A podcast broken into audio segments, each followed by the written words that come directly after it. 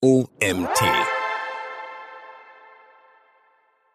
Ich begrüße euch zur nächsten Folge des OMT Online Marketing Podcast. Heute mit Nils Danke, SEO Urgestein und Head of SEO bei Saxido. Wenn man sich dann mal mit so Reportings, Dashboards und ähnlichen Sachen auseinandersetzt, dann stellt man plötzlich fest, dass da teilweise Datenquellen miteinander verbunden werden, die ähm, unterschiedliche Art der Datenerfassung haben, ähm, unterschiedliche Skalierungen bekommen und manchmal werden dann da am Ende wirklich auch die komplett falschen Schlüsse rausgezogen, was man da sieht.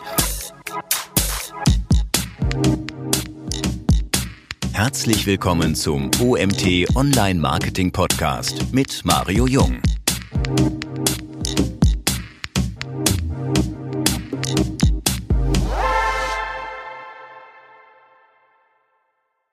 Willkommen zu unserer nächsten Folge des OMT Online Marketing Podcasts. Heute mit Nils Danke. Nils ist Head of SEO bei Saxido, einem eine Agentur, mit der wir schon öfters was zusammen gemacht haben. Schöne Grüße an Fionn an der Stelle. Und äh, lieber Nils, stell uns doch mal kurz vor, wie so dein, ähm, was du so machst außer SEO.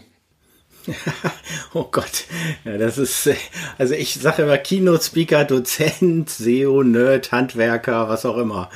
Also äh, das Ganze ist so, dass ich schon sagen muss, ich bin ein bisschen verrückt, was diese Themen angeht. Also äh, wenn ich abends nach Hause komme, ist es tatsächlich oft so, dass ich dann äh, den Rechner nochmal aufmache und irgendwie mir meine eigenen Tools weiter programmiere oder an irgendwelchen Ideen baue. Also das ist, ist das eine und auf der anderen Seite, ähm, ich habe einen alten Resthof, äh, so ein Baujahr 1896. Da sind immer Baustellen und ähm, ja, nebenher habe ich über, über die letzten Jahre auch immer noch eine ganze Reihe von Sachen so gemacht, die ähm, ja, vor allem um die Familie, was die Familie angeht. Also ich habe mal zwischendurch einen Wild Waldkindergarten in Elternträgerschaft geleitet und naja, so das eine oder andere macht man noch nebenher, ne?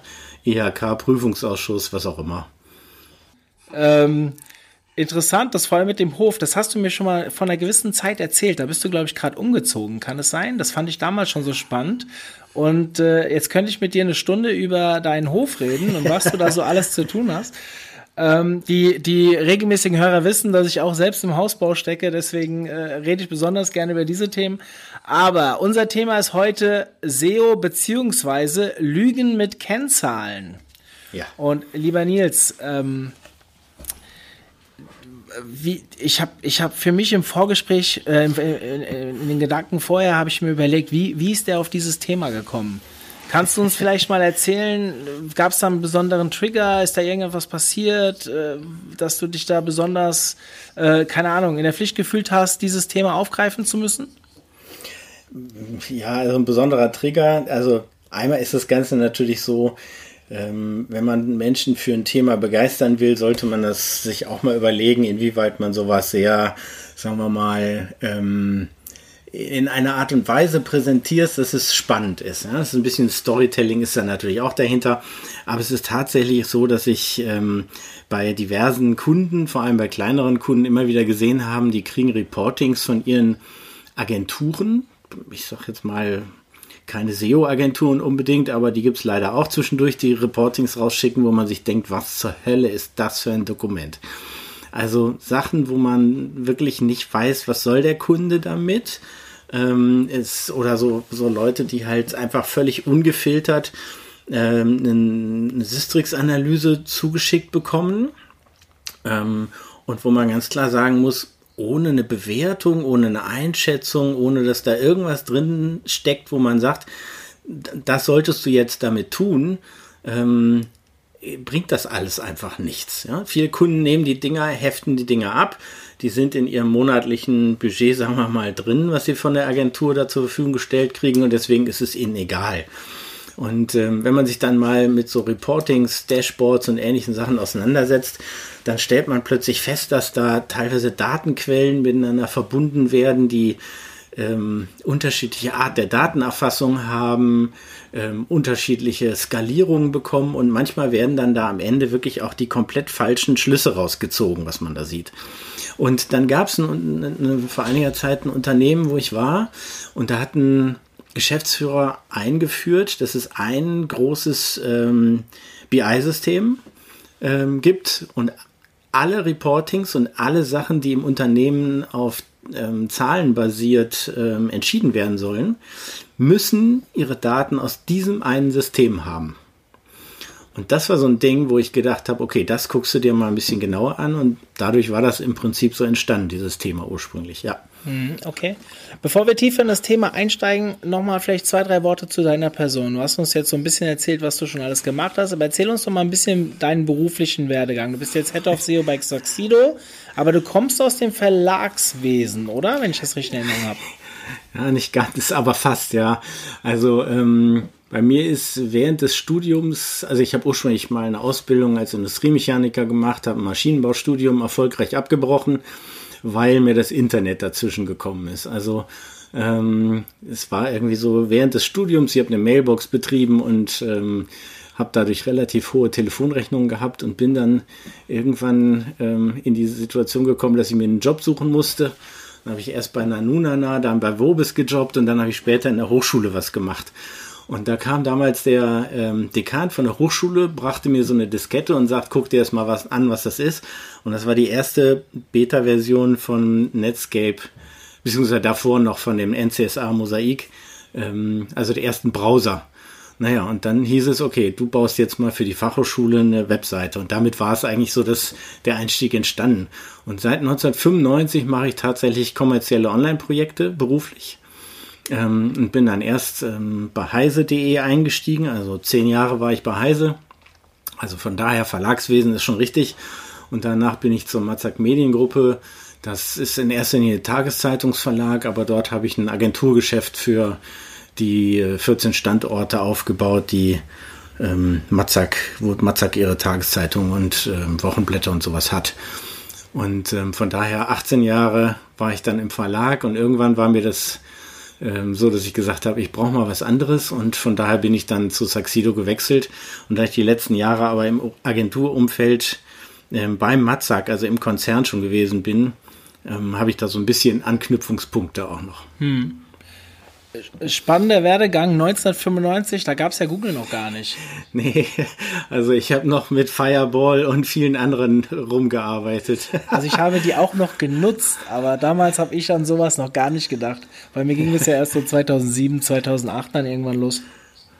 Ja, nee, also die, die, die ersten Informationen, die man sich runtergezogen hat aus dem Netz, wie man eine Webseite baut etc., das habe ich ähm, zum größten Teil äh, tatsächlich noch beim CERN damals, also Kernforschungszentrum, wo die ersten Sachen ja wirklich ähm, als Informationen und der erste Webserver ähm, lag, dann da habe ich mir diese Informationen runtergezogen. Also schon ein bisschen verrückt. Also ich habe auch noch mit Tabellen designt.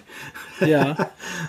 ähm, Du hast diesen Vortrag bei uns beim OMT gehalten, Anfang September. Ja. Der kann, kam nebenbei sehr gut an. Ähm, war auch einer der Mitgründe, warum ich ihn unbedingt als Podcast haben wollte. Wir haben ja im Vorfeld schon geredet, dieses Thema irgendwie mal anders da aufgegriffen. Hat sich so ein bisschen ergänzt mit dem, was Florian gemacht hat, hatte ich das Gefühl. Ja. ja, aber hat gut aufgebaut aufeinander, fand ich. Ja, also es hat Florian genauso von geschwärmt. Und mhm. deswegen, ähm, äh, ja, passt das auch ganz gut hier in der Reihe, was die Podcasts angeht. Ähm, aber Lügen ist so ein hartes Wort. also ich weiß ja, von was du redest. Ich habe ja auch eine Agentur und klar, man kann Zahlen so und so darstellen. Vielleicht für mich mal so die typischen Tricks oder für die User eher, nicht für mich, die typischen Tricks, wie man hier vorgeht, beziehungsweise was man so in der Tonspur gut erklären kann. Hast du für uns ein paar Sachen aus deinem Vortrag, die du uns mal so an die Hand geben kannst? Ja, also vielleicht nochmal, wenn das Lügen zu hart ist. Meine Ex-Frau hat immer gesagt, es gäbe Facetten der Wahrheit. Also wem das besser gefällt, der kann das auch gerne nehmen. Schön, dass du Ex-Frau ja. gesagt hast. Ja, naja, ich glaube, das hängt auch damit zusammen, dass ich so ein, so ein Nerd bin und so sehr in, mein, in meinen Daten stecke. okay, aber also das, was man sehr häufig sieht bei Datenmanipulationen, sind so, dass sie ähm, nicht immer unbedingt absichtlich sind, aber das, was ich so an kleineren und größeren Betrügen, nenne ich es mal so sehe, ist ähm, häufig Skalenmanipulationen, Achsen, die abgeschnitten werden oder die gestaucht werden, wo dann also zum Beispiel, was weiß ich, der eine hat äh, 5,0 Prozent bei irgendwas und der andere hat 5,2 Prozent.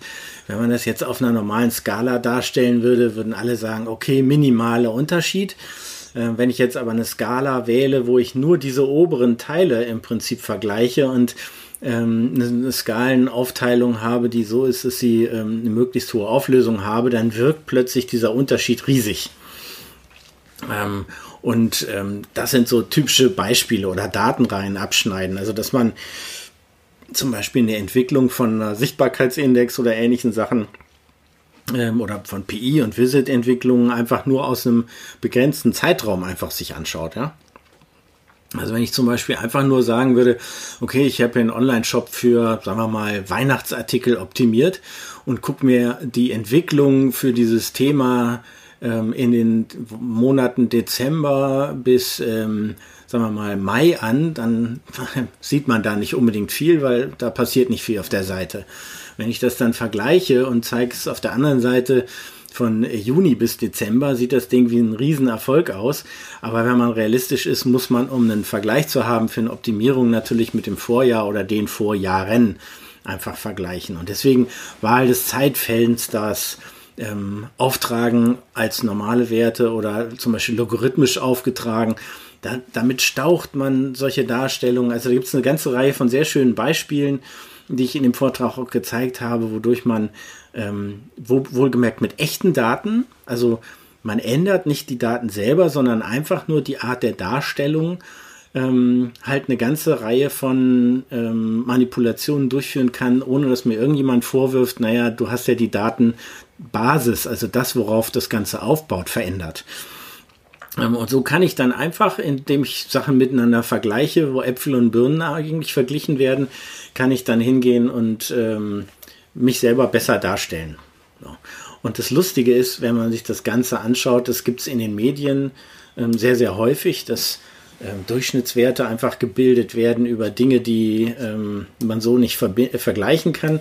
Ähm, und, und genau das sind eigentlich so Dinge, die man sich genauer anschauen könnte oder sollte. Und äh, man sollte außerdem immer daran gehen, als erstes sich einfach mal die Perspektive des Gegenübers einnehmen und überlegen, was will der mir denn da gerade ähm, erklären.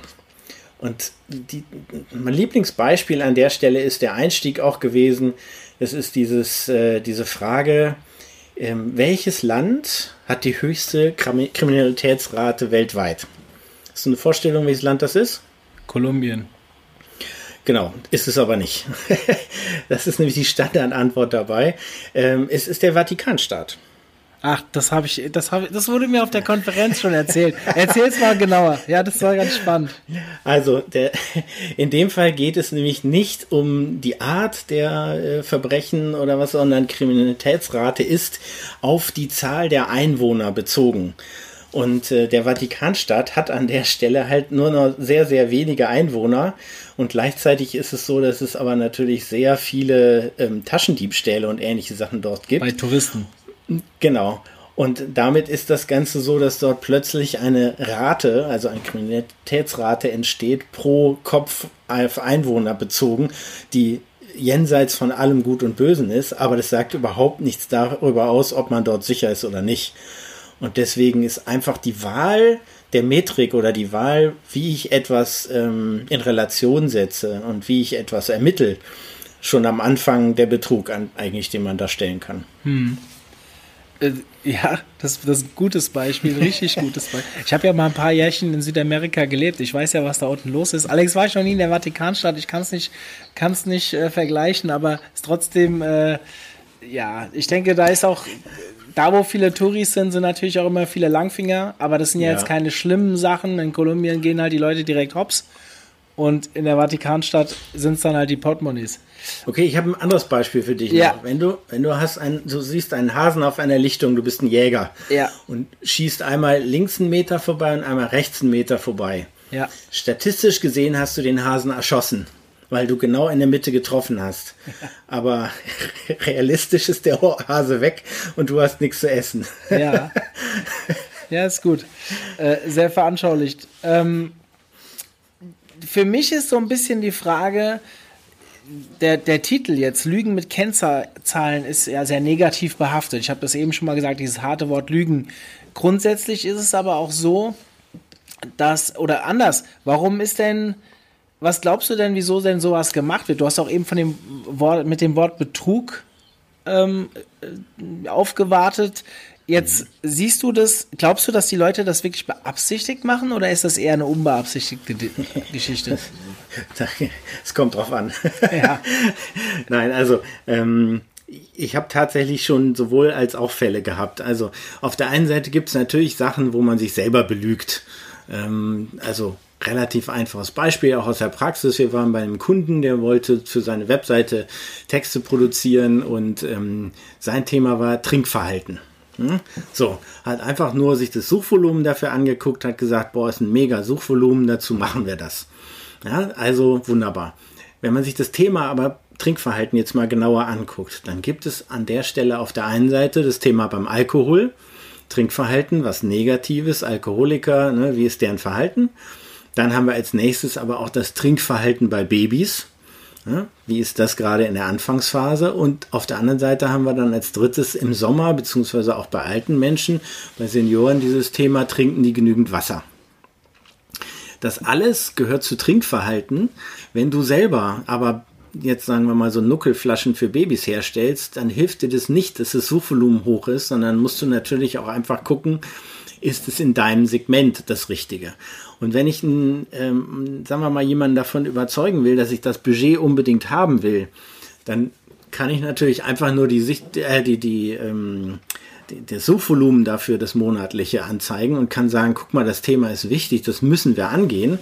Aber das sagt halt überhaupt nichts darüber aus, ob das nachher wirklich sinnvoll ist oder nicht.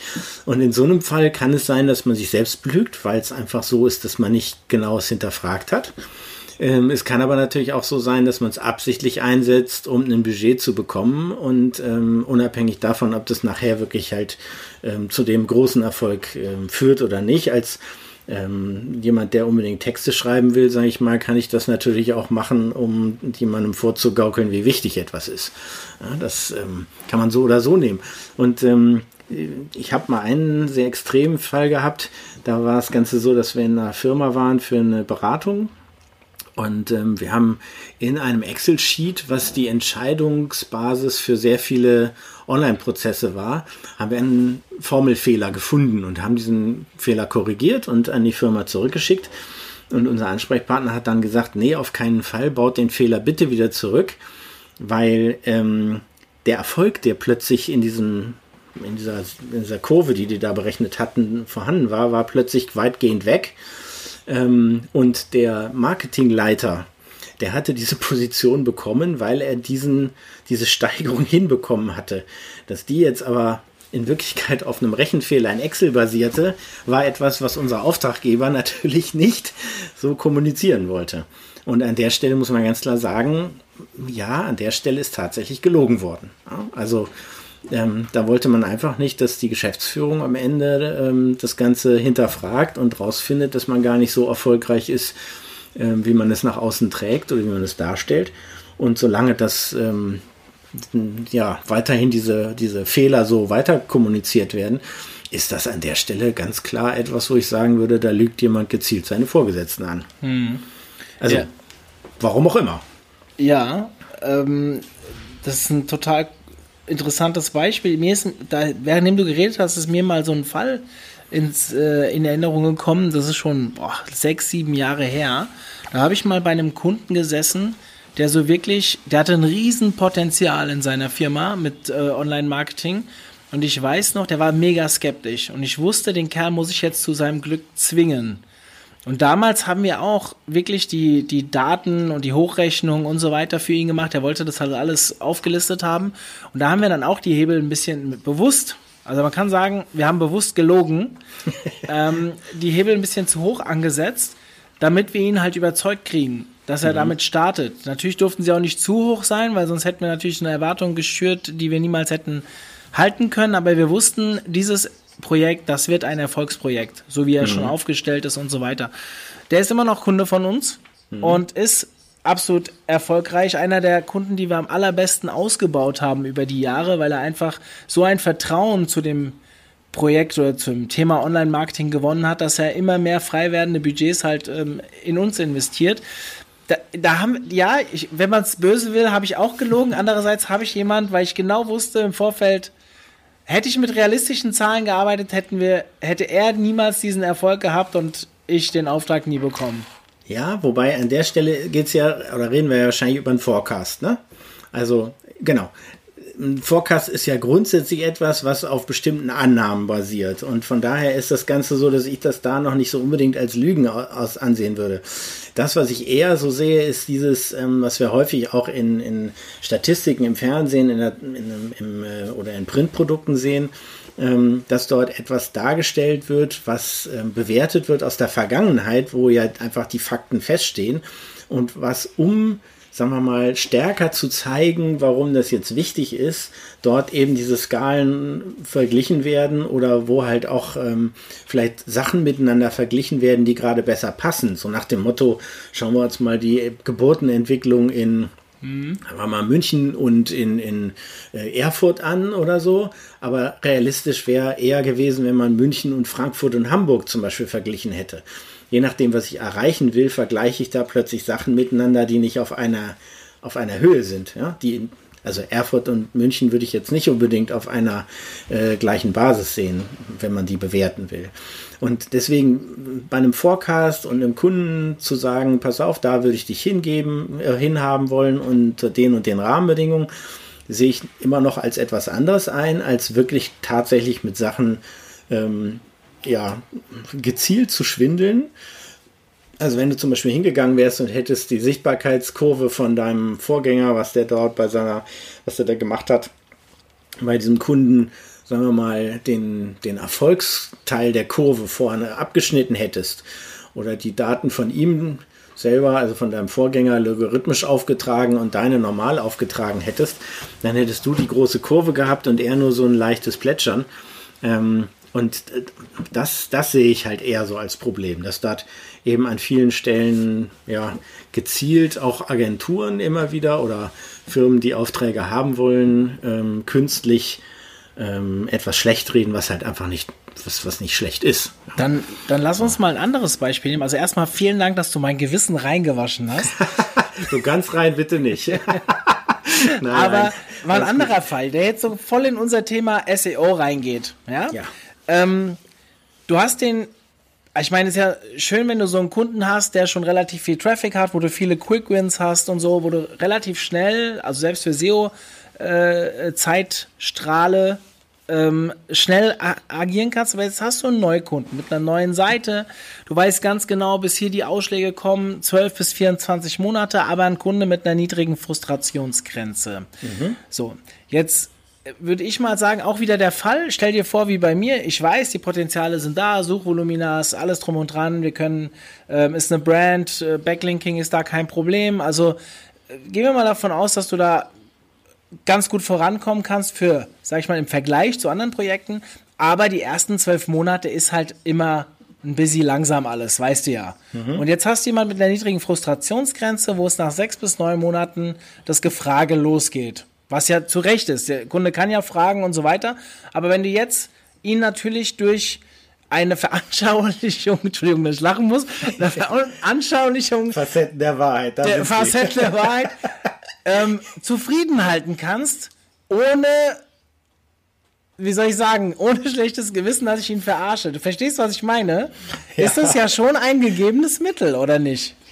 Also deswegen sage ich ja, es, es gibt immer so eine Grenze. Ja, es gibt so Punkte, wo man sagen muss, okay, ähm, das mache ich jetzt, um, sagen wir mal, einen Erfolg wirklich auch sichtbar zu machen.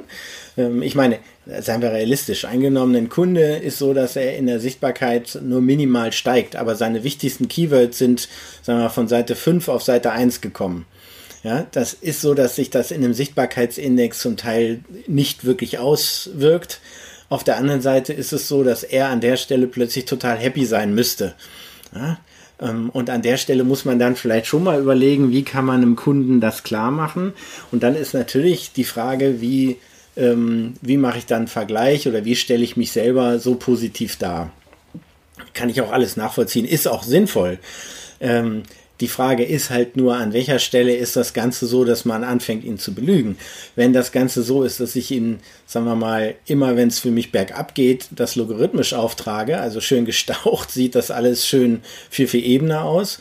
Ähm, und ansonsten ist es so, dass ich eben diese logarithmische Darstellung nicht mache, dann bescheiße ich ihn ja wirklich ähm, aktiv. Ja, da bin ich bei dir. Ja, und von daher, wie man Erfolge darstellt, damit ein Kunde, der fachlich einfach nicht so tief da drin ist und es auch nicht sein muss, ähm, das ist eine ganz andere Frage. Und da finde ich, ist es auch nicht schlimm, wenn man ihm, sagen wir mal, einen bestimmten Zeitausschnitt zeigt, wo sich was entwickelt hat weil es eine positive Trend einfach ist. Wenn ich ihm dann, sagen wir mal, das Jahr davor zeige, vor einem Google-Update, dann wird er eventuell sagen, naja gut, aber im Vergleich zu vor fünf Jahren stehen wir ja schlechter da. Dann kann ich sagen, ja, aber vor fünf Jahren waren sie noch nicht von ihrem, von dem Google-Update getroffen. Dann kann man ganz klar sagen, die Diskussion ist absolut unnötig und die bringt an der Stelle nichts. Ja. Also wir, wir haben gerade so einen Kunden, den betreuen wir jetzt auch schon im achten Jahr. Das ist ein Content-Portal, aber sehr in einem Nischenthema unterwegs. Und dort wächst die Sichtbarkeit seit drei Jahren so gut wie gar nicht. Aber der Traffic hat sich mehr als verdoppelt in dieser Zeit. Und das schon auf einem echt ansprechenden Niveau. Und da finde ich dann, also jetzt bei dem Kunden habe ich genau das Problem, dass halt die Sichtbarkeit für ihn ein ganz wichtiges Instrument ist. Der war schon SEO-Fanatiker vor unserer Zeit und wir betreuen ihn noch auf, also bevor wir zusammengearbeitet haben. Und der hat noch zwei weitere Portale, die wir auch für ihn betreuen, wo die Sichtbarkeit aber wirklich massiv steigt. Das sind halt nicht solche Nischenthemen. Und mhm. die Traffic-Entwicklung ist dieselbe. Und für ihn ist es trotzdem jeden Monat wichtig, uns aufs Brot zu schmieren, wie blöd doch die Sichtbarkeitsentwicklung bei diesem einen Portal ist. Ja, so, ein, so einen Kunden hatten wir auch. Also, Was mache ich mit so jemand? also eigentlich ist das so jemand, dem ich am liebsten seine, seinen Sichtbarkeitsindex ein bisschen wegnehmen möchte. Ja. Meine also, Worte. Ja, wir hatten, wir hatten das bei einem Kunden, der war so, dass er im Regionalen unterwegs war und der hat sich immer mit dem nationalen ähm, Franchise-System, ähm, was sein Wettbewerber war, verglichen. Und der konnten, also da konnten wir machen, was wir wollten. Den haben wir nicht in die gleiche Sichtbarkeit einfach kriegen können, weil alleine sein Keyword mit sämtlichen Städtenamen kombiniert natürlich einfach überhaupt nicht vorhanden waren. Also für das Thema was auch immer, München ist er nun mal nicht relevant, sondern nur für da, wo er halt nun mal sitzt. Und ähm, also was er sich angenommen ist Abfluss äh, oder Abflussreinigung München ist er nicht, aber er ist zum Beispiel in Hamburg ähm, und hat eine super Sichtbarkeit in Hamburg, dann bringt ihm das auch rein umsatztechnisch viel mehr. Und an der Stelle war es einfach hoffnungslos. Ähm, wir haben dann tatsächlich etwas angeboten, worauf er dann noch eingestiegen ist. Wir haben tatsächlich für diese anderen Regionen auch eine Optimierung gemacht. Ähm, und die Leads, die er darüber gekriegt hat, hat er an Kollegen, die dort vor Ort sitzen, verkauft. Das ist natürlich auch ein Geschäftsmodell, aber bei euch hilft das jetzt insofern nicht weiter. Ähm, also deswegen, ähm, Johannes Beuys sagt natürlich auch immer, Sichtbarkeit hat nichts mit Traffic direkt zu tun. Ne? Ja. Also das eine bedingt nicht das andere. Das muss man einfach ganz klar so sehen. Und ich glaube, dass man an der Stelle tatsächlich eine ganz andere Art der Kommunikation braucht oder halt die Erfolge ganz anders zeigen soll. Auf Basis von der Sichtbarkeit, nee, und da muss man ganz klar sagen, in deinem Fall würde ich jetzt halt auch sagen, Google hat sich halt auch verändert. Ähm, und, und, was du natürlich machen könntest, ist ein individuelles Keyword-Set anlegen, wo du die Sachen dann halt drin hast und dann siehst du automatisch eine Steigerung, ne? Das haben wir sogar schon. Und das Geile ist, wenn du dann die Metric-Tools äh, dir anschaust, mhm. die deutlich mehr Keywörter abfragen, wie Systrix oder Xovi, äh, da sieht man sogar eine Steigerung. Also ja äh, ja, manche wollen dann auch nicht. Weißt du, die brauchen ja. immer so diesen einen negativen Punkt, mit dem sie dann jeden Monat um die Ecke kommen können und weil sie denken, sie können uns damit vielleicht effizienter halten. Ja, wobei wir da, da reden wir dann ja auch wieder über das Thema Korrelationen. Ne? Also, also ja, Sichtbarkeit und äh, tatsächlich Traffic oder Umsätze oder so hat ja erstmal nichts miteinander zu tun. Null. Also, also wir haben, Ja, Entschuldigung. Ja, ich, ich wollte gerade sagen, wir haben, wir haben einen Kunden, da sind wir seit Jahren, haben wir noch nie irgendwas in der Sichtbarkeit gesehen, 0,00, aber der Traffic steigt also mhm. monatlich. Und äh, auch das gibt es natürlich, aber das sind dann halt Themengebiete, wo, ja, keine Ahnung, die sind halt bei den Toolanbietern irgendwie nicht auf dem Radar, keine Ahnung. Ja, ich finde das auch immer spannend, ähm, wenn man plötzlich so sieht, dass die Sichtbarkeit für irgendeine Domain runtergeht und dann liest man auf Facebook so die ersten äh, Kommentare von wegen, ha, guck mal, hat der Praktikant übernommen oder so. Ähm, und eigentlich ist das total unqualifiziert. Ähm, wenn man sich nämlich die Sachen dahinter mal anschaut, dann muss man sich eigentlich, also da, da ist der Drilldown in die Daten halt essentiell. Also wir haben zum Beispiel damals hier für die HATZ, also Hannoversche Allgemeine Zeitung, eine ganze Reihe von Seiten also mehrere hunderttausend Seiten haben wir ähm, aus dem Index rausgenommen, bewusst. Sichtbarkeit ist dann erstmal runtergegangen. Ähm, der Googlebot ist in diesen ganzen Bereich halt nicht mehr rein. Das waren die Veranstaltungskalenderdaten. Ähm, das bedeutete aber auch zum Beispiel, wenn ein Kinofilm irgendwie in zwei ähm, Kinos an vier Tagen lief, ähm, dass dort acht verschiedene Landingpages mit dem gleichen Thema, nur mit einem anderen Datum und einer anderen Uhrzeit einfach eingetragen waren. So, das, damit verstopft man ehrlich gesagt einen Index nur. Das äh, ist für Google einfach absolut irrelevant. Und wenn man sieht, dass das Crawl-Budget dann in weiten Teilen auf solche Inhalte landet, dann kriege ich da zwar in der Sichtbarkeit tolle Werte für, ähm, aber das bringt mir am Ende nichts, um es mal ganz ehrlich zu sagen. Und ähm, in der Kurve, wenn man sich die von der Hartz anschaut, sieht man halt kurz nachdem es runtergegangen ist, auch einen massiven Anstieg, weil plötzlich der Bot Zeit hatte, ähm, sich mit Sachen auseinanderzusetzen, ähm, wo er sonst nicht zugekommen ist, wo das Scroll-Budget eigentlich bei den Inhalten gelandet ist, wo man es eigentlich haben will. So. Und, und deswegen eine Kurve, die nach oben oder unten geht, einfach nur so. Das ist mein Beispiel aus dem, aus dem Vortrag war ja dieses, ist McDonalds wichtig für den Weltfrieden? Ja, das, und glaubst du das? Ja, also e-, eher nicht, aber ich tippe ja. mal, es läuft darauf hinaus, dass McDonald's halt nur dort die Läden aufmacht, wo es sicher ist. Ja, so in der Art, genau. Es hat nämlich noch nie zwei Länder gegeneinander Krieg geführt, in denen es McDonalds gibt. So, ja. Aber das, das hat überhaupt nichts miteinander zu tun. Und von daher, das ist eine Scheinkorrelation oder ein Zusammenhang, der einfach nicht vorhanden ist. So, und deswegen muss man sich an der Stelle halt wirklich angucken, worüber reden wir hier eigentlich, ne? Ja, ich habe, äh, als ich mit Florian den Podcast aufgenommen habe, dieses Beispiel gehabt, wir sind irgendwie auf dem Keyword Suchmaschinenoptimierung von ja. Platz 1 auf Platz 2 runtergerutscht, haben aber zeitgleich, das haben wir im Traffic gar nicht gespürt, aber die Sichtbarkeit mhm. hat gelitten und wir haben zeitgleich unter dem Keyword Google Bewertungen ähm, drei Plätze nach oben gemacht und hatten 300 Besucher mehr im Monat auf dem Artikel, ähm, aber in der Sichtbarkeit sind wir insgesamt gefallen. Ja, und auch da ist wieder die Frage, was sind die Akquise-Themen, was sind die Sachen, ähm, über die halt wirklich was reinkommt. Und du hast ja auch dieses andere Beispiel, äh, ich weiß nicht, ob das mit Olaf war oder ob du das mit äh, Florian besprochen hattest, wo du sagtest, wenn du AdWords, äh, nee, wenn du äh, Social-Werbung schaltest, ne? Ja. Dann geht bei dir der äh, Traffic hoch über SEO. Und ähm, im Prinzip ist es auch sowas, wo man ganz klar sagen muss, ähm, es kann indirekt damit einen Zusammenhang geben.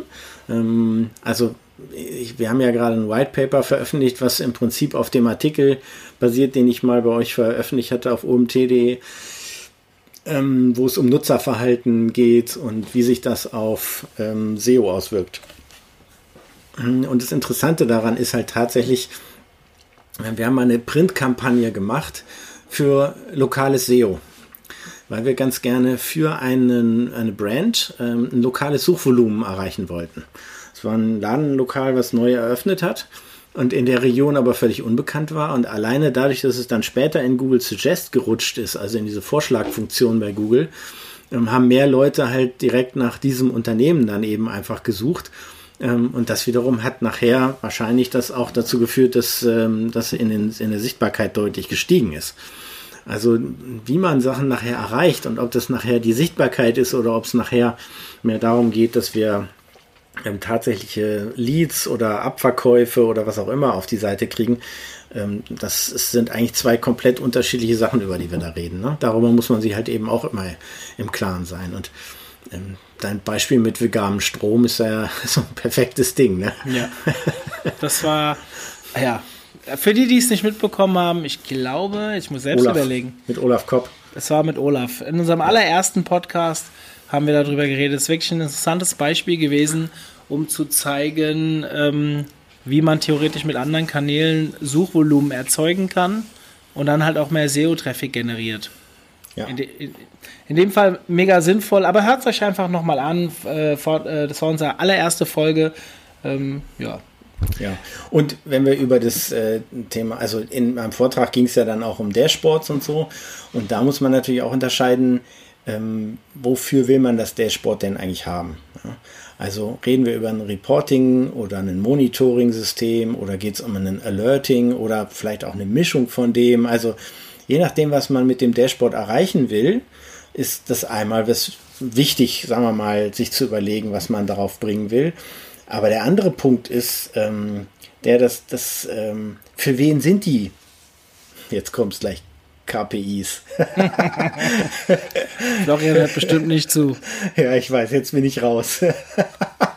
also, für wen sind die Kennzahlen, über die wir da reden? Also, ähm, ich sage halt immer grundsätzlich, wenn es KPIs sind, muss ich an der Stelle Handlungsoptionen haben und Verantwortlichkeiten definieren können. Wenn ich das nicht kann, ist es an der Stelle kein KPI, aber es kann trotzdem eine wichtige Metrik sein.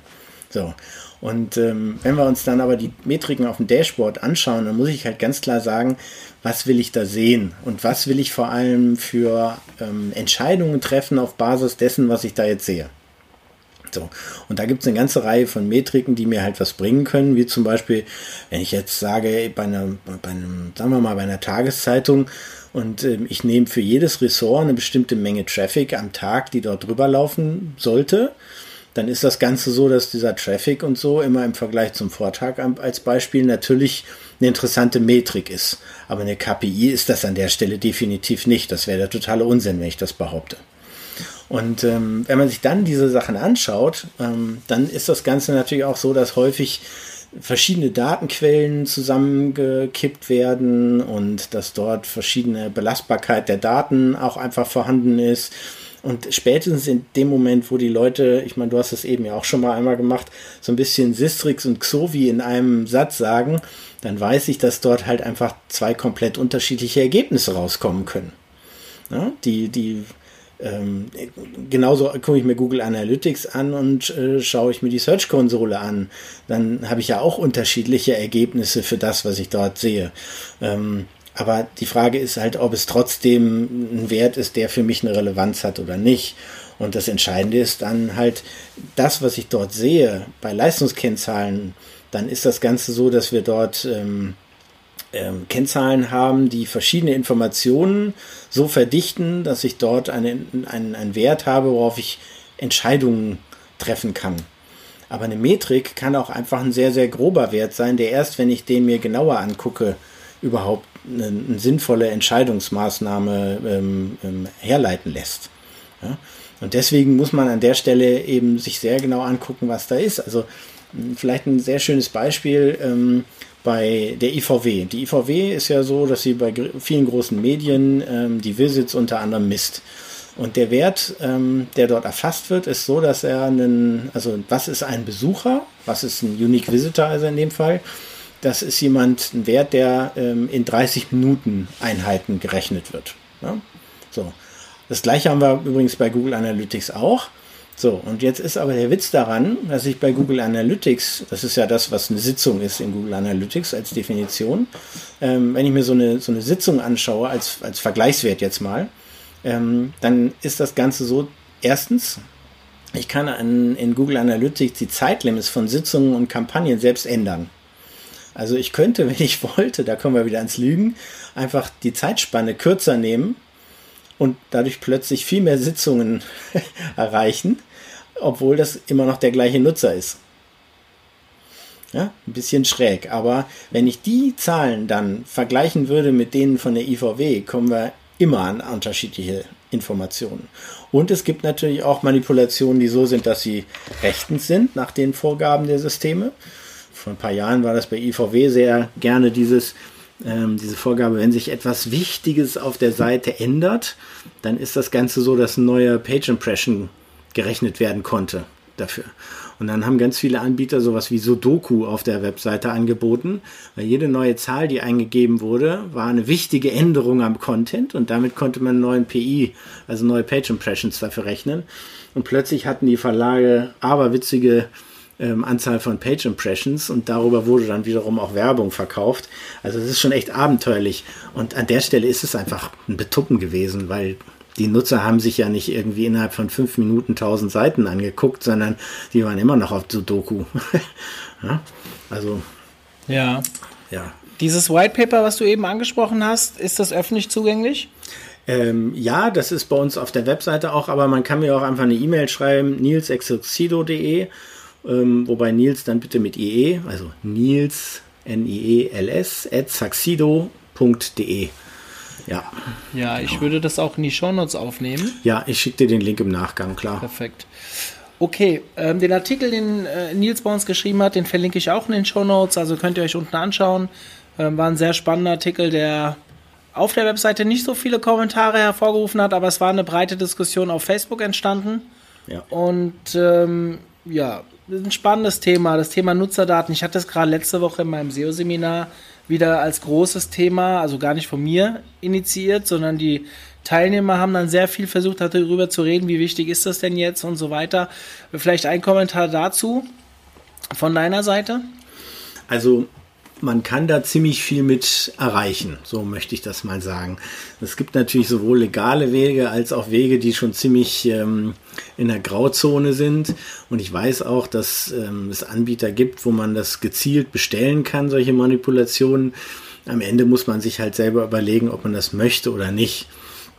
Ähm, aber sagen wir mal, wenn es einem bestimmten Ziel dient, dann ist das Ganze so, dass dieser Weg dahin halt auch eine Möglichkeit ist, indem man halt künstlich Traffic erzeugt, ja. wie auch immer das gemacht wird. Also machbar ist es definitiv. Ähm, viele Lösungen, die es gibt, sind nicht sonderlich nachhaltig und spätestens, wenn man so, sagen wir mal, ganz preiswerte Angebote nimmt, die so sind, dass sie einem, was weiß ich, für 100 Dollar irgendwie 500.000 ähm, Nutzer auf die Seite schicken über Google, ähm, dann sehe ich, dass dort, also wir haben solche Tests auch schon gemacht ähm, für eigene Projekte, ähm, dann ist das Ganze so, dass man dort schon sehen kann, ähm, dass der Traffic aus dem Iran, aus dem Sudan, aus ja, ja, woher auch immer kommt. Ähm, und ich glaube nicht, dass Google so blöde ist ähm, und das nicht erkennt. Also ja, wir haben mal solche, ja. solche Tests über einen Club gemacht also mhm. über den OMT-Club, dass wir mal gesagt haben, keine Ahnung, googelt mal das und äh, klickt darauf und bewegt euch drei Minuten über die Seite und so weiter. Und die Effekte sind definitiv zu sehen. Und wenn man sowas natürlich in breiter Form über irgendeine Plattform anbietet, da kann man schon viel machen. Aber ich sage dann immer, Leute, beschäftigt euch nicht damit, sondern nutzt die Zeit, ja. statt euch damit zu beschäftigen, äh, eure Webseiten zu verbessern und die Inhalte zu verbessern und so weiter, weil das ist alles viel nachhaltiger. Das ist dann immer leicht gesagt. Der eine oder andere ähm, hat vielleicht sagt dann, ich habe dafür aber nicht die Zeit und bla bla bla. Aber ich glaube, das fällt immer irgendwann hinten runter.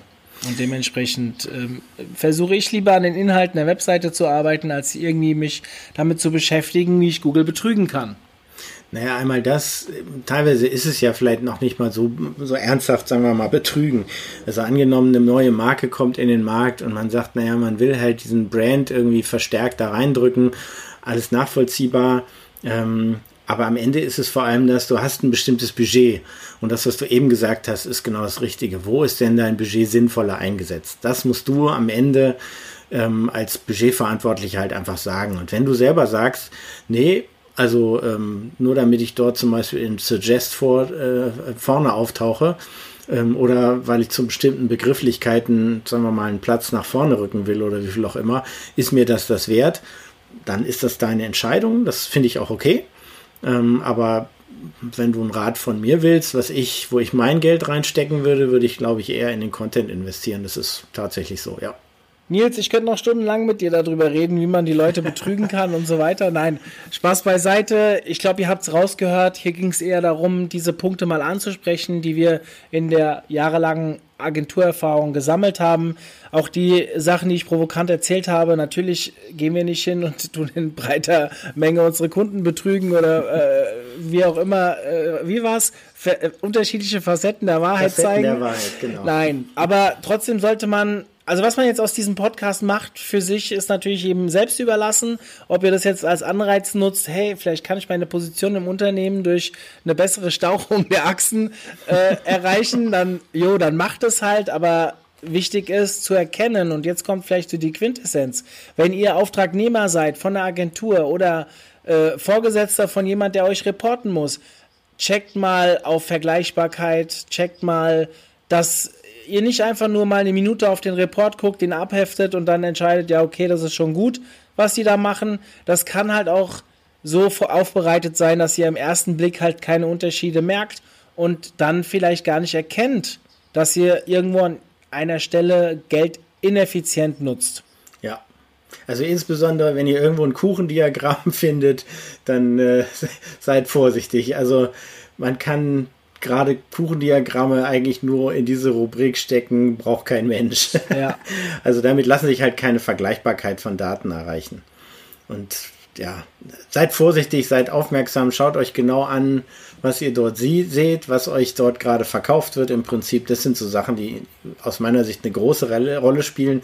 Und es war unter anderem halt einer der Punkte, dass man sich A, Gedanken macht, was ist überhaupt für mich relevant, was will ich überhaupt erreichen und wie kriege ich das so messbar, dass ich damit realistische Zahlen kriege und seid halt kritisch bei dem, was euch vorgelegt wird. Ja, ja da geht es ja schon los mit, was willst du eigentlich erreichen?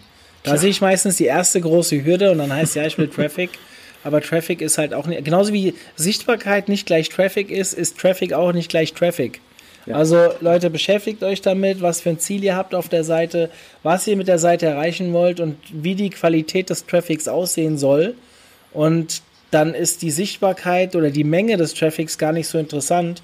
Es geht darum, dass die richtigen Leute auf eure Seite kommen und auch das kann man sehr, sehr gut steuern, wenn man sich strategisch mit so einer Ausrichtung der Webseite bzw. der SEO-Arbeit oder was auch immer für eine Online-Marketing-Arbeit ähm, beschäftigt. Und wenn ihr selber Daten aufbereitet, überlegt euch, wer eure Zielgruppe ist. Denn die stellt sich als erstes eventuell die Frage, ob die Werte für sie überhaupt relevant sind. Weil ein Geschäftsführer, wenn du dem sagst, ja, wir sind seit letzte Woche um 0,1 Punkte in Sistrix gestiegen, dann sagt er am Zweifelsfall, okay, wie viel Umsatz hat mich das gekostet oder wie viel mehr bringt mir das? Und wie viel Budget haben wir für diese Verbesserung da reingesteckt? Und dann hast du Zahlen gezeigt, die deiner Zielgruppe nichts bringen. Ja, das muss man halt auch ganz klar sehen. Ja. So, Nils, du bist jetzt seit 1995 dabei und dementsprechend allwissend. Ja. Oh. Entschuldigung. Ähm, äh, jetzt lass uns doch mal, das ist immer so unsere Abgangsfrage zu Ende. Auf welchen Veranstaltungen, oder anders, wie bildet sich ein Nils Danke noch weiter? Auf welchen Veranstaltungen trifft man dich? Und ja, die zwei Fragen vielleicht in einer Antwort. Okay, also einmal ist das Ganze so, ähm, ich, ich liebe es, Sparringspartner zu sein, ja, oder auch mit anderen mir mal so, ähm, sagen wir mal, einen Sparringspartner zuzuholen. Also Olaf und ich zum Beispiel haben häufig total konträre, also Olaf Kopp und ich haben teilweise total konträre Meinungen, aber ich finde es super spannend, mit ihm zu diskutieren, weil man halt dadurch eine ganz andere Sichtweise sieht oder mit wem ich auch sehr häufig mich unterhalte und ähm, ähm, versuche mal eine andere Perspektive einzunehmen, sind so Leute wie Marco Young, Thomas Mintnich, Jens Fauldraht. Und da kann ich nur sagen, übrigens, ähm, bei Konferenzen geht einfach zu den Leuten hin und sprecht die an. Ähm, nur weil die da gerade von was weiß ich, wie viele Leuten schon umringt sind, bedeutet das nicht, dass sie sich abschirmen oder so, sondern einfach ansprechen. Das sind alles Leute, die, wo ich sagen kann, die sind wirklich total ähm, ja, bodenständig und sind so, dass man ohne weiteres mit denen halt wirklich auch quatschen kann. Das nächste, was wichtig ist, ich versuche immer mal wieder die Perspektive zu wechseln. Ähm, also auch wenn ich damit natürlich, sagen wir mal, vielleicht ein paar Fragezeichen aufwerfe. Ich bin äh, direkt bei einer der ersten Veranstaltungen von der Kräuter, hier Vertriebsoffensive 2017 unterwegs gewesen, einfach um mir mal diese Welt anzuschauen. Es ging mir nicht darum, irgendwelche Tricks für meine eigene, ähm, für meinen eigenen Verkauf zu kriegen, sondern es ging einfach darum, wie kommunizieren solche Leute, wie sprechen die, auf welche Art und Weise präsentieren die sich, was ist so deren Welt. Oder äh, ich höre sehr gerne von Isabel Garcia einen Podcast, äh, Gut reden kann jeder. Ähm, also die Stimme liebe ich, muss ich ganz ehrlich sagen, aber unabhängig davon ist, ist es so, dass man dort einfach eine ganz andere Welt mal kennenlernt. Und das ist eigentlich das, was aus meiner Sicht unglaublich viel bringt. Also mit anderen Menschen ähm, reden, denen vor allem zuhören, mal ihre Perspektive einnimmt. Ähm, und ansonsten ist das Ganze so, dass ich sagen muss, Konferenzen, ähm, SMX 2020 steht für mich an. Dieses Jahr hätte ich eigentlich schon dabei sein sollen, bin ich ja gesundheitlich leider ausgefallen. Aber nächstes Jahr darf ich zum ersten Mal dann dort auf der Bühne stehen. SEOCom, OMX, Campix, das sind so die großen Konferenzen, wo ich sagen würde, muss man dabei gewesen sein. Seit diesem Jahr würde ich auch noch zusätzlich die, den OMT mit hinzufügen. Fand ich großartig, das Event. Ähm, und ansonsten, ich lese sehr gerne auch mal Bücher oder Zeitschriften, die aus einem komplett anderen Bereich sind. Also sowas wie Psychologie, Design, Reisen, einfach solche Sachen. Ich glaube, offen zu sein für neue Eindrücke und ähm, dort einfach zu beobachten. Das ist ein, ein Punkt, der so ist, dass er also halt auch andere Branchen oder andere Märkte, andere Länder sich anzuschauen. Das ist etwas, was sehr, sehr viel bringt, um sich weiterzubilden. Und selbst Projekte aus, also Testprojekte haben. Ähm, als SEO sollte man immer, wo, sagen wir mal, es auch nicht schlimm ist, wenn mal was schief geht, wo man all die Sachen testen kann, die man bei Kunden ähm, so definitiv nicht testen würde. Ja, ich habe äh, mir mal die Konferenzen aufgeschrieben. Das sind ja so die gängigen, die die meisten dann natürlich auch am Ende nennen mit äh, SMX, mhm. äh, SEOCom und ähm, äh, Campix. Das äh, kann ich dir nur voll unterstützen. Das sind allerdings reine Search-Konferenzen. Sonst sprichst du sehr viel davon, auch über den Tellerrand hinauszuschauen. Ich kann euch raten, in meinen Augen, und das ist ja gerade das Thema, was Nils auch hier bei uns mit den Nutzerdaten so ein bisschen breitgetreten hat in unserem OMT-Kosmos, überlegt euch mal, ob ihr das Thema Webanalyse oder Conversion-Optimierung, da gibt es auch ein paar schöne Konferenzformate, ähm, vielleicht auch Bücher, mal das ein bisschen anschaut, wenn ihr selbst im SEO-Bereich unterwegs seid, weil ich habe so das Gefühl, das wächst immer mehr Hand in Hand. Und ähm, ja, nur mal so als Tipp von meiner Seite, wenn ihr vielleicht nicht nur Search-Konferenzen besuchen wollt, dann beschäftigt euch doch mal mit diesen beiden Themen. Ja, ein, ein Anschlussthema dann vielleicht noch. Ähm, ich liebe Barcamps. Also das Barcamp Kiel ist an der Stelle mit Abstand mein Lieblingsbarcamp. Und ähm, da ist das Ganze so, es ist kein themengebundenes Barcamp, sondern die Vorträge können über solche Sachen sein wie, was weiß ich, ähm, wie habe ich mir das Rauchen abgewöhnt, wie habe ich mein erstes Buch geschrieben, was habe ich für Erfahrungen gemacht, als ich im Ausland gelebt habe oder solche Sachen. Also komplett unterschiedliche Themen. Ähm, sehr, sehr spannend und das ist auch so was, ähm, was dabei hilft, einfach mal Perspektiven von anderen Menschen einzunehmen und zu sehen, in was für einem Kosmos sind die unterwegs. Und das ist eine Sache, die ähm, aus meiner Sicht sehr, sehr wichtig deswegen ist, auch wenn du mit Kunden sprichst, sprechen viele sagen wir mal, so wie sie auch mit Kollegen sprechen. Und wenn wir jemandem erzählen, ja, da musst du deine CTR dir mal anschauen, dann ist es so, dass man die meisten Kunden eigentlich schon verloren haben, weil der hat keine Ahnung, was eine CTR ist. Und bei solchen Veranstaltungen lernt man unglaublich viel über sich selbst, über seine eigene Wahrnehmung, aber auch über das, was anderen Leuten so wichtig ist und was die für äh, Erfahrungen gemacht haben. Und das ist am Ende was, was Spaß bringt und ähm, was wichtig, glaube ich, auch ist für unsere Branche, um sich weiterzuentwickeln. Mhm. Nils, ich habe zum Abschluss noch ein Thema, das, das ein echt cooles Thema auch. Ich glaube, das äh, wird den, den Hörern auch gefallen. Ich versuche mir ja immer zum Ende, du hast ja den Podcast von Florian gehört, so wie ich das rausgehört habe, mhm. und da bin ich ja dann am Ende zu dem Thema, wer wird SEO näher gekommen? und jetzt habe ich versuche eigentlich immer, jetzt in den letzten Podcasts, mir irgend so ein Thema rauszusuchen, was ich über die Person weiß, was ich irgendwie besonders cool fand. Und bei dir gibt es tatsächlich auch so, das schaffe ich nicht bei jedem, aber bei dir gibt es auch so eine Story. Weißt du schon, von was ich rede? Nee, noch nicht ganz, aber okay. ich befürchte es. also, es gibt ja also für die User, Nils hat 2017 äh, beim SEO Expert Day mal mit einem Vortrag extrem gepunktet. Du hast den sogar gewonnen, wenn ich mich recht erinnere. Ich glaube, ja, es war 2017, oder? Beste Speaker, genau. Beste Speaker. So, und ich möchte jetzt gerne, dass du den Leuten, ich weiß, es gibt diese, äh, wir machen keine Fotos und erzählen nichts vom Expert Day Regel, aber ich glaube, du hast sie mittlerweile auch nochmal woanders gehalten oder zumindest habe ich irgendwo gelesen, dass du es vorhattest oder es war gewünscht, ich weiß es nicht mehr genau. Erzähl doch mal den Usern, was du da gemacht hast. Ja, das, das, ist ein Vortrag, den ich dann auf dem E-Commerce Future nochmal wieder ähm, noch ein zweites Mal gehalten habe. Ähm, Im Prinzip ist das Ganze so, dass ich mich damals, als ich mich von meiner Frau getrennt habe, anschließend äh, gedacht habe, na okay, ähm, ich muss jetzt ja irgendwie mit dem Dating anfangen. Und ähm, das war mir dann aber irgendwie alles zu aufwendig und zu langweilig, ehrlich gesagt. Und ähm, von daher habe ich dann einfach das Thema Marketing Automation auf dieses System gesetzt und habe mir einen kleinen Bot geschrieben, der ähm, an der Stelle das Anschreiben von Menschen an, übernommen hat auf verschiedenen Dating-Plattformen und ähm, ja, ich habe da AB-Tests, Conversion-Optimierung und ähnliche Sachen gemacht. Und wenn die einen brauchbaren Score hatten in meiner Datenbank, dann habe ich abends oder am Wochenende halt den, die Kommunikation selber übernommen. Bis dahin hatte mein Bot den, diese Kommunikation geführt. Also von daher merkt man, dass ich schon ein bisschen Marketing und äh, Technik-Freak bin.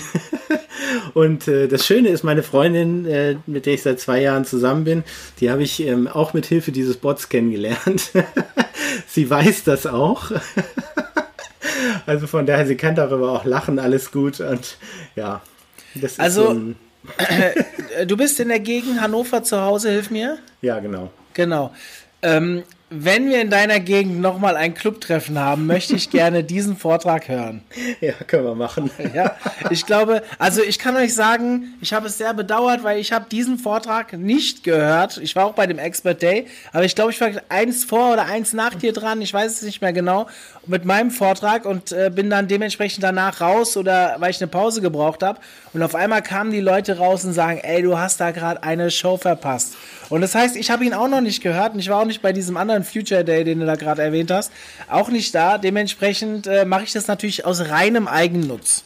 Klar. Weiß deine Frau davon? das ist kein Problem. Äh, die wird den Podcast hören, dementsprechend, äh, die wird sich eher dazusetzen und sich kaputt lachen. Schöne Grüße. ja. Okay, dann lieber Nils, vielen Dank für deine Zeit. Sehr gerne. Und äh, super Vortrag beim OMT. Du bist ein gern gesehener Gast. Freue mich, wenn du dich nächstes Jahr wieder als Speaker bewirbst. Oder Fall. auch so dabei bist, wie auch immer. Wir sehen uns spätestens. SEO kommt dieses Jahr nicht und was hast du noch gesagt? Ja, Campix aller. Campix, genau. Contentix, Campix. Ja, da. SMX. Laufen du bist doch MA, M, äh, SMX bist du doch nächstes Jahr, oder? Genau, SMX ja. mache ich nächstes Jahr das erste Mal. Und da bin ich aber definitiv da. Das heißt, wir beide sehen uns spätestens im März. Das ist genau. noch so lange hin, Nils. Ja, wir sehen uns vorher bestimmt oder hören uns vorher nochmal. Ich habe jetzt deine Handynummer. Sehr gut. Ja. Alles Und klar. Alle anderen, wer ja? Interesse hat, äh, mich anzusprechen oder so, oder kann sich ja sowieso einfach bei mir melden. Wie gesagt, das White Paper schicken wir gerne raus. Ja, schick's mir, ich häng's in die Show Notes. Und an alle da draußen, ich wünsche euch eine schöne Restwoche. In diesem Sinne, denkt dran, wir leben von Bewertungen. Und so wie ich es bei Florian gesagt habe, Nils kann man gar nicht nicht sympathisch finden. Dementsprechend erwarte ich nur fünf Sterne heute. Dankeschön. Ciao. Ciao, macht's gut. Zum Abschluss der heutigen Folge möchte ich euch auf den Vorverkauf des OMT 2020 hinweisen. Die Super Early Bird Tickets sind bereits weg. Jetzt sind wir im Early Bird. Ihr spart immer noch 100 Euro gegenüber dem Normalpreis. Allerdings gibt es auch hier nur 100 Tickets. Ein paar sind schon weg. Greift zu, bevor es dann wieder teurer wird. Und ja, habt mit uns eine geile Veranstaltung nächstes Jahr am 4. September in Wiesbaden. Ich bin raus und ich wünsche euch noch einen schönen Abend. Bis dann.